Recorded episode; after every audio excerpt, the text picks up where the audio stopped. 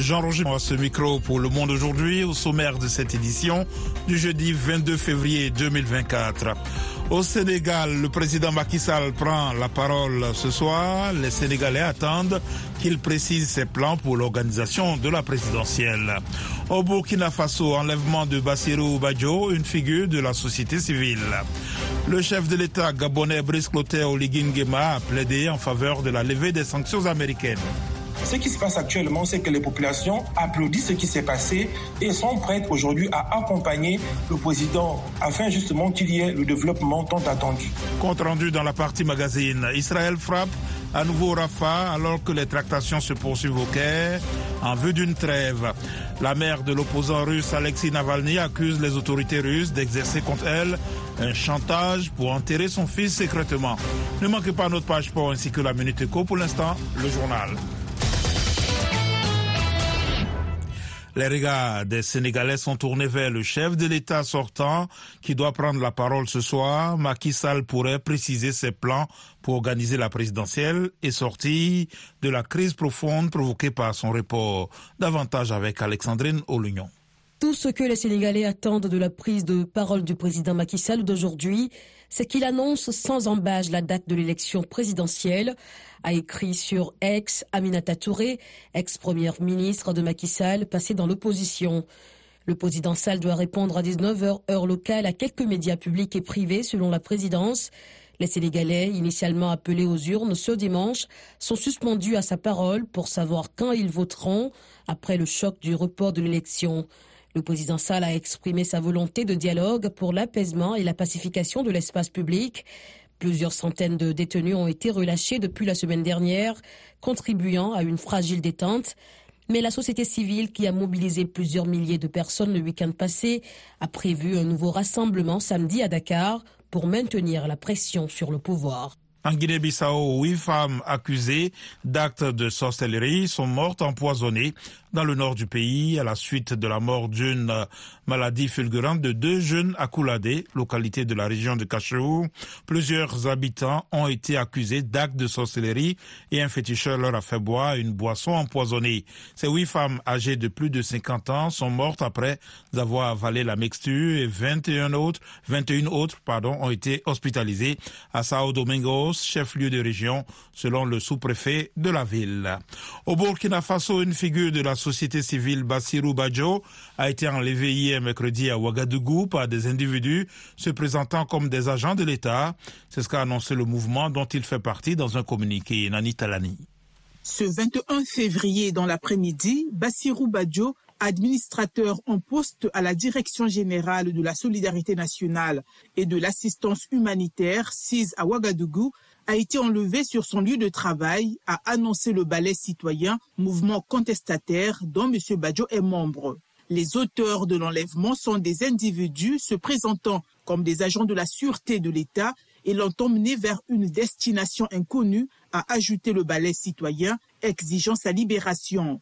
Mardi, un autre militant du ballet citoyen, Rasman Zinaba, avait été également enlevé à son domicile par des personnes en civil et armées non identifiées avant d'être emmenées dans un lieu jusque-là inconnu, avait écrit le jour de l'enlèvement le mouvement qui exige aussi sa libération sans délai. Piliers du ballet citoyen, Bassirou Badjo et Rasman Zinaba avaient tous deux été réquisitionnés par le régime militaire burkinabé pour lutter avec l'armée contre les violences djihadistes qui minent le pays. M. Zinaba avait saisi la justice pour faire annuler cette réquisition. Ballet citoyen est un mouvement d'insurrection populaire qui avait mené à la chute du régime de l'ancien président Blaise Compaoré en 2014.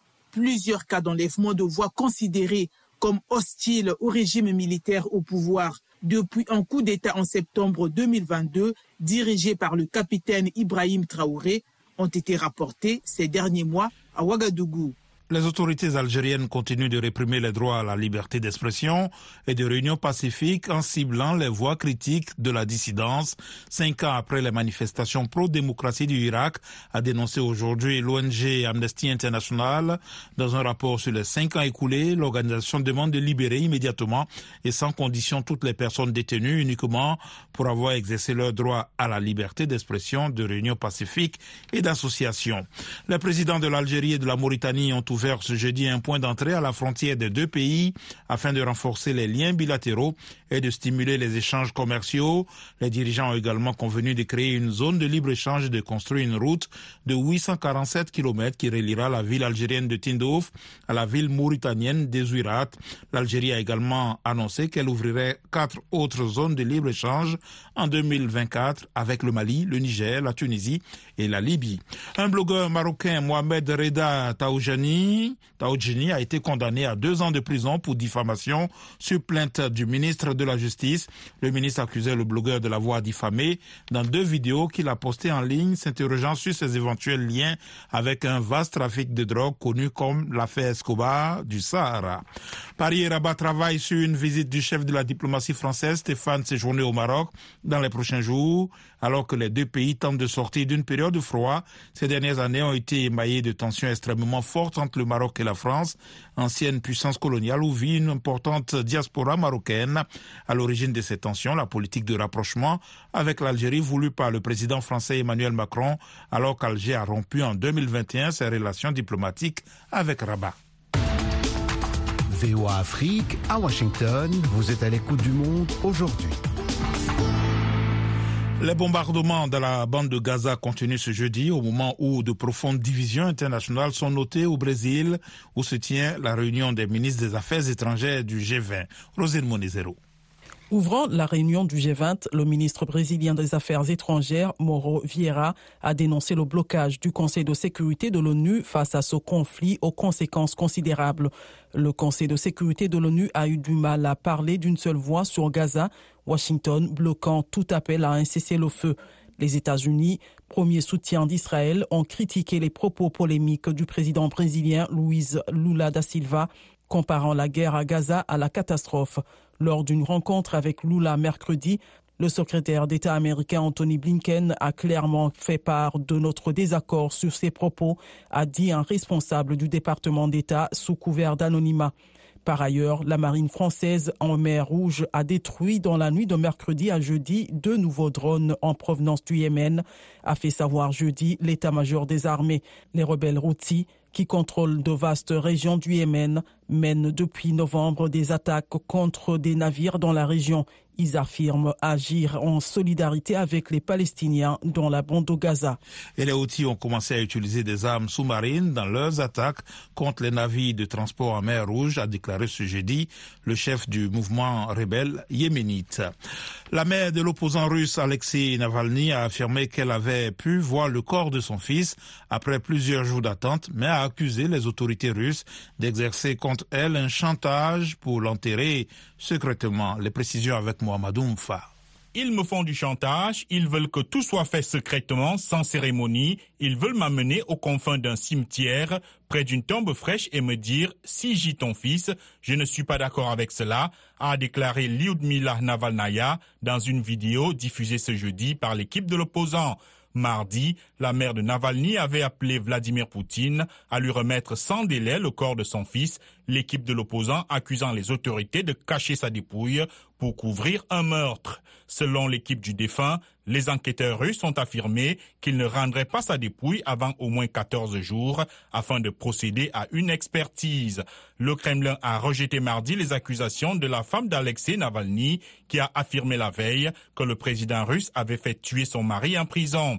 Il s'agit d'accusations grossières et totalement infondées portées contre le chef de l'État russe, mais étant donné que Iulia Navalnaya est devenue veuve il y a quelques jours, je ne ferai pas de commentaires, a dit le porte-parole du Kremlin, Dimitri Peskov.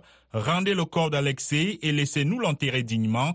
N'empêchez pas les gens de lui faire des adieux, avait retorqué Iulia Navalnaya sur son compte X. Et Vladimir Poutine a volé ce jeudi à bord d'un bombardier stratégique nucléaire modernisé, censé renforcer la force de dissuasion russe dans une période de relations conflictuelles avec les Occidentaux. Le président russe est rendu dans une usine aéronautique de Kazan, dans le centre de la Russie, d'où il a décollé à bord du bombardier pour un vol d'une trentaine de minutes filmé par les télévisions. Et puis les ONG impliquées dans les activités de sauvetage en Méditerranée ont demandé aujourd'hui aux autorités italiennes de cesser d'entraver les opérations de secours maritime de migrants. Ces obstructions décidées par Rome générant, selon une, une augmentation du nombre de morts.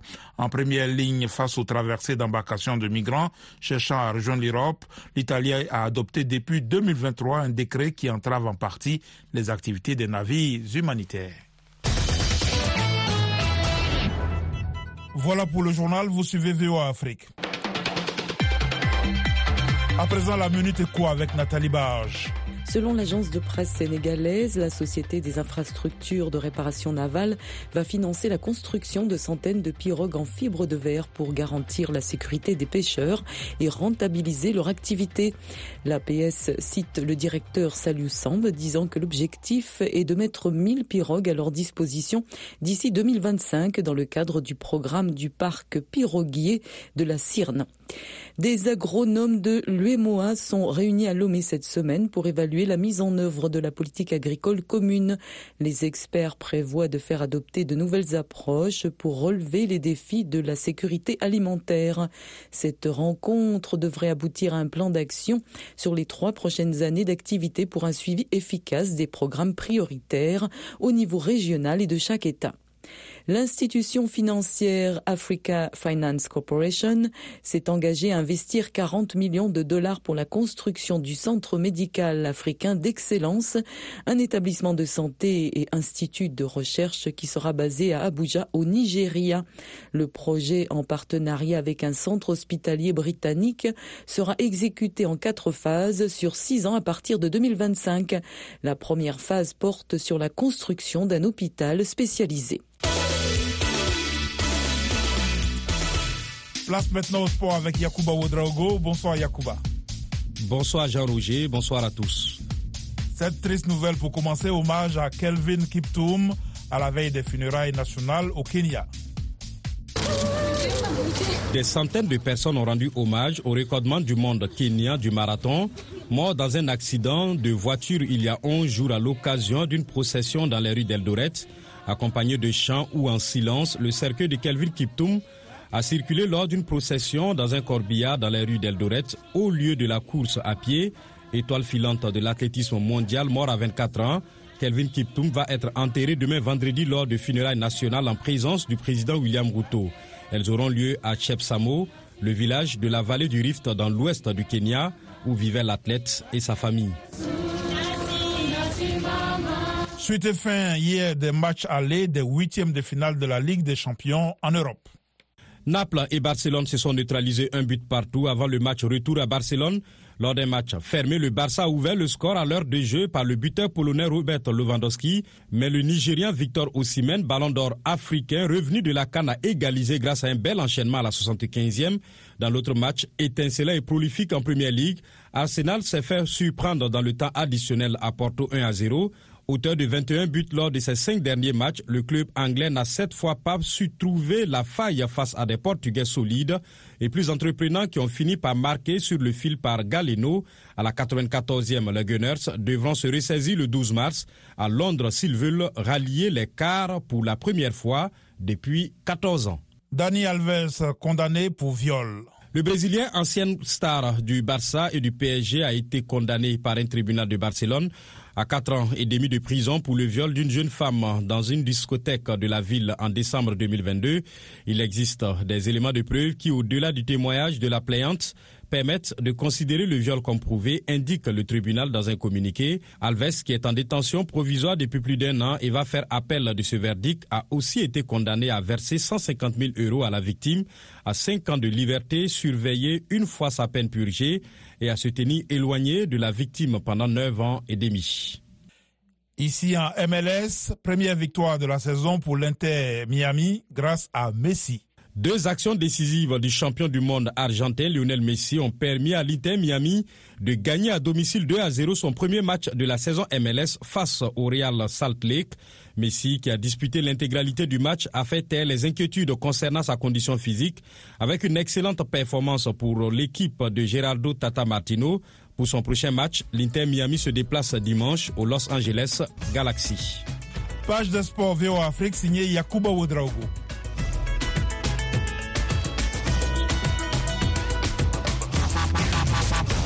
Le Monde aujourd'hui, VOA Afrique.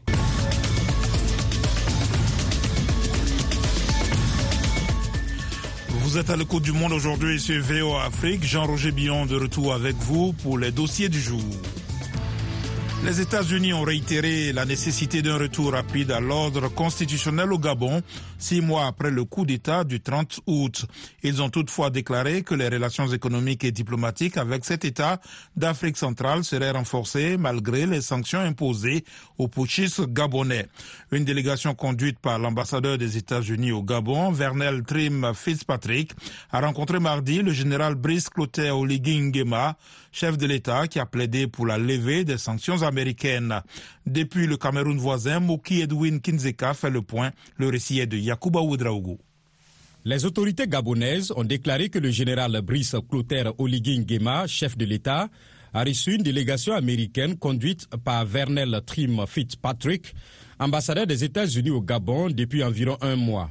Madame Fitzpatrick indique que sa délégation a examiné avec M. Nguema l'état des relations entre le Gabon et les États-Unis. Pour nous, c'est très important d'avoir et de continuer la conversation concernant comment nous pouvons approfondir nos relations bilatérales commerciales. Et donc, c'est très nécessaire d'avoir le soutien de notre Congrès euh, dans ce domaine. Donc, de mes objectifs, c'est d'approfondir et augmenter les relations commerciales. Donc, je pense que c'est très nécessaire de parler avec tous les parties prenantes euh, dans ce domaine pour voir quelles sont les possibilités qui existent. Donc, nous voulons faire plus ici au Gabon. Nous voulons accompagner le gouvernement de la transition vers la transition démocratique, mais également la prospérité économique. S'exprimant sur la télévision publique gabonaise, Madame l'ambassadeur des États-Unis a déclaré qu'en plus du renforcement des relations commerciales, son pays va aider le Gabon à passer à un régime civil sans toutefois préciser comment. L'armée gabonaise a renversé le président Ali Bongo Ndimba lors d'un coup d'État sans effusion de sang le 30 août 2023.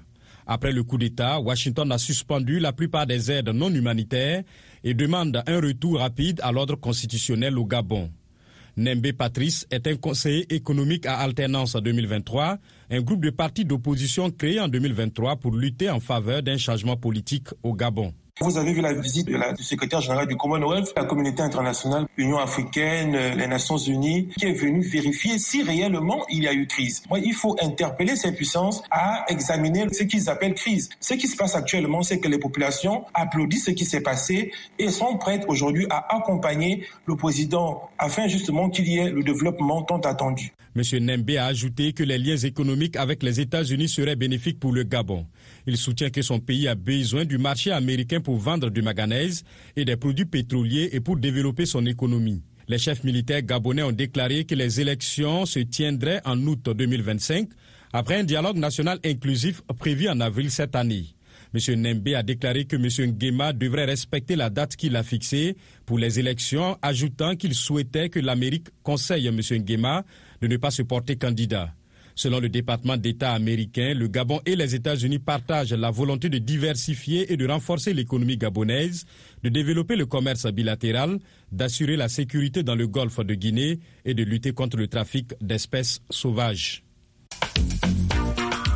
La Voix de l'Amérique au Gabon sur Ogoué FM à Libreville.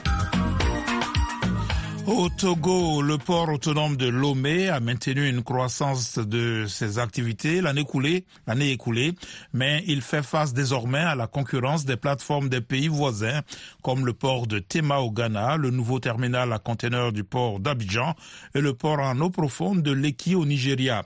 Un défi que les autorités togolaises entendent relever en misant davantage sur le digital dans le dynamisme opérationnel et commercial. De Lomé, la correspondance de Kossi En attendant les résultats consolidés de l'année 2023, le port autonome de Lomé affiche un bilan satisfaisant. Une hausse de 10,45% du trafic à l'import et 37,72% à l'export par rapport à l'année précédente. Faugan Adénion, directeur général du port de Lomé. Je suis fier de souligner les résultats remarquables que nous avons atteints au cours de l'année écoulée malgré les défis sans précédent que nous avons dû affronter, le port autonome de Lomé a maintenu son statut de hub maritime de premier plan en Afrique de l'Ouest. Longtemps demeuré seul port en eau profonde de la sous-région avec des infrastructures modernes, cette position du port de Lomé est mise en mal ces dernières années par la concurrence des autres ports de la région qui ont pratiquement rattrapé leur retard. Face à cette situation, dira Alassane, vice-président du groupe des importateurs, chauffeurs et acheteurs du Burkina Faso, Mali et Niger demande aux autorités portuaires de Lomé de veiller à plus de fluidité des opérations.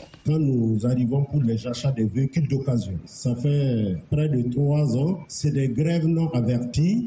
On est bloqué dans des hôtels. Vraiment, ça nous met mal à l'aise. Vous parlez de la concurrence aujourd'hui. Nous, en tant que communauté étrangère au Togo, nous n'avons pas intérêt à ce que nos concitoyens partent au Ghana ou au Bénin. Qu'est-ce que nous avons à gagner? Un mal-être que les autorités du port de Lomé doivent rapidement juguler, d'autant que le Niger, en difficulté avec le port du Bénin, veut accroître le trafic avec le Togo. Cette volonté a été exprimée sur les médias publics par le ministre nigérien des Transports et de la Logistique lors d'une récente visite au Togo. Mahaman Salissou Mahaman. Les opérateurs économiques nigériens ont toujours utilisé le port de Lomé, donc ceci va sans dire. L'augmentation du volume à traiter va nécessiter des dispositions particulières et c'est pour ça que nous sommes là, pour discuter de voies et moyens à prendre en compte tous les problèmes liés à ce traitement pour qu'on puisse avancer. Kokutenge, le ministre de l'économie maritime du Togo, propose. Nous avons lancé un appel aux opérateurs économiques qui le souhaitent de regarder plus le corridor Lomé-Ouaga-Niamey en investissant peut-être plus dans une flotte pour pouvoir diminuer les coûts de transport qui sont un peu prohibitifs, faire en sorte que les échanges commerciaux soient plus fluides possible et permettent un approvisionnement du marché nigérien ainsi que les exportations ou l'écoulement des produits fabriqués au, au Niger pour pouvoir permettre à l'économie de nos deux pays de bien fonctionner. Au quatrième trimestre de 2023, environ 31 000 tonnes de marchandises ont transité par le port de Lomé vers le Niger. Ces chiffres sont appelés à croître dans un futur proche. Kosiwusu, Lomé pour VOA Afrique. Washington, la voix de l'Amérique, vous êtes à l'écoute du monde aujourd'hui.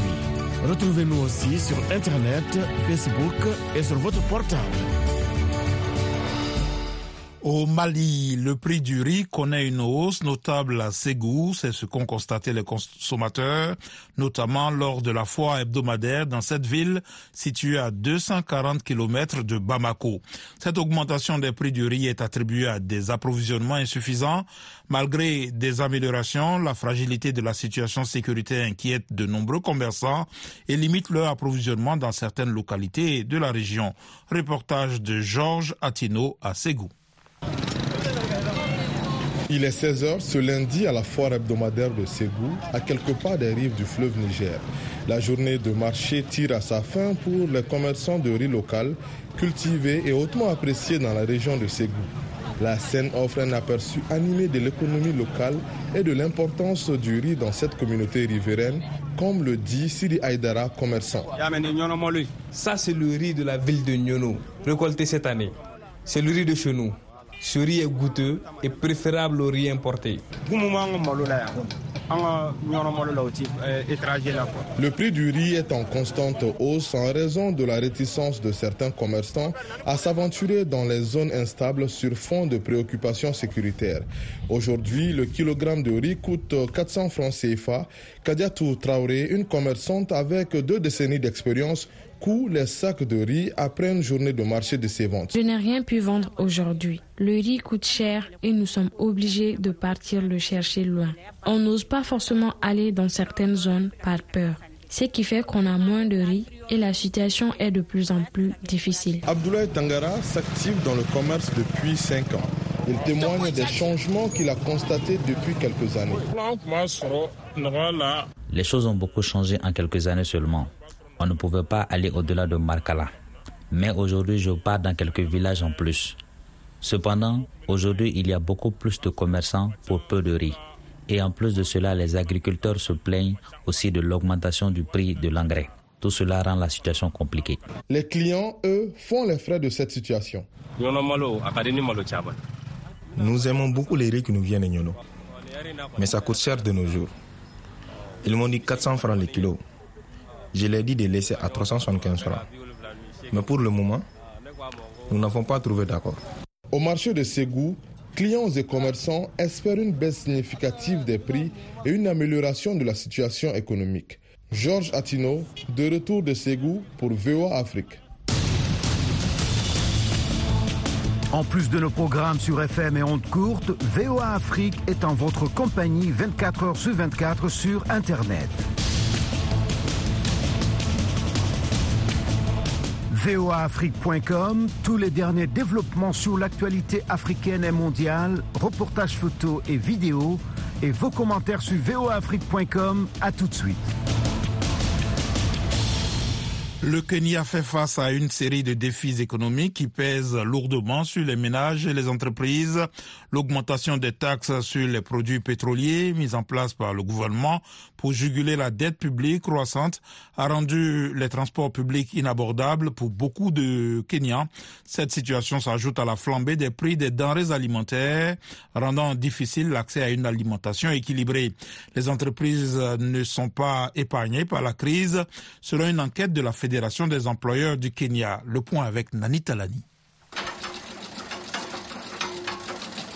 Le fabricant de meubles Jared Omondi doit parcourir plusieurs kilomètres à pied chaque jour pour se rendre à son travail à Nairobi, la capitale kenyane, après que les prix des transports publics ont doublé. Ces transports sont devenus inabordables pour Omondi après que le gouvernement a doublé la taxe sur les produits pétroliers en juin dernier. Comme des millions de Kenyans, il est confronté à une hausse vertigineuse du coût de la vie causée par les mesures gouvernementales visant à maîtriser la dette publique croissante. Jared Omondi explique. Il est difficile d'avoir un bon repas. Vous ne pouvez pas vous permettre d'acheter un kilo de viande et si vous avez des enfants, ils doivent manger du chou frisé tous les mois. Si vous devez changer, ce n'est peut-être que des sardines. La hausse des impôts frappe également les entreprises. Selon une enquête menée par la Fédération des employeurs kenyans auprès de ces 4500 organisations qui emploient 1,2 million de travailleurs, 40% d'entre elles ont supprimé des emplois en 2023. Certains affirment envisager de s'installer dans les pays voisins. Jacqueline Mugo est directrice exécutive de la Fédération des employeurs kenyans. Les employeurs sont en détresse. L'environnement économique est très difficile. L'environnement opérationnel des entreprises est fluide, imprévisible et cela se reflète de diverses manières. Cette détresse se traduit par le fait que les employés exigent beaucoup des employeurs et que ces derniers doivent également tenir compte du coût de l'activité et prendre des décisions difficiles sur ce qu'il convient de supprimer. En plus du contrôle des consommateurs sur leurs dépenses, le shilling kenyan a également souffert, chutant de 20% par rapport au dollar en 2023.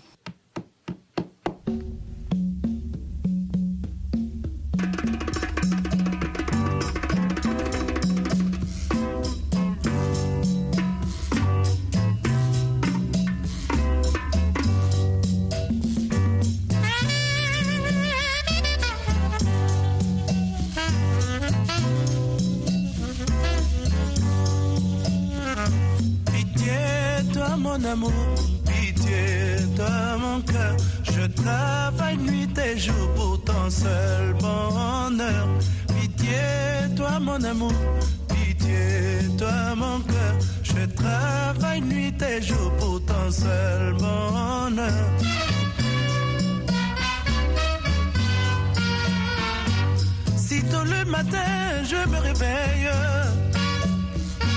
devant ta photo, je me recueille. je sors sans déjeuner. Je pars pour travailler.